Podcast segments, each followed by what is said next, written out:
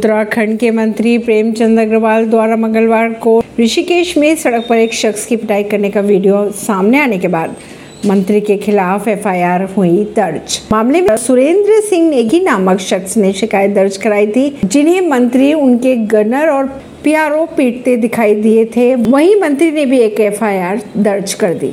MP में सरकारी डॉक्टरों की हड़ताल को हाईकोर्ट ने बताया गैर कानूनी काम पर लौटने के लिए दी हिदायत। मध्य प्रदेश हाईकोर्ट की अगर बात की जाए तो राज्य में जारी सरकारी डॉक्टरों की हड़ताल को गैर कानूनी करार देते हुए उन्हें तत्काल काम पर लौटने को कहा। कोर्ट ने यह भी कहा कि डॉक्टरों की हड़ताल से मरीजों को अत्यधिक परेशानी हो रही है। राज्य में तेरह हज़ार से ज़्यादा डॉक्टरों के लिए बेहतर सुविधाओं की मांग के साथ बुधवार से अनिश्चितकालीन हड़ताल की घोषणा की गई थी। यूक्रेन ने ड्रोन हमले के ज़रिए राष्ट्रपति पुतिन की हत्या करने की की साजिश। ऐसी ही खबरों को जानने के लिए जुड़े रहिए जनता सरिश्ता पॉडकास्ट से। परवीन दिल्ली से।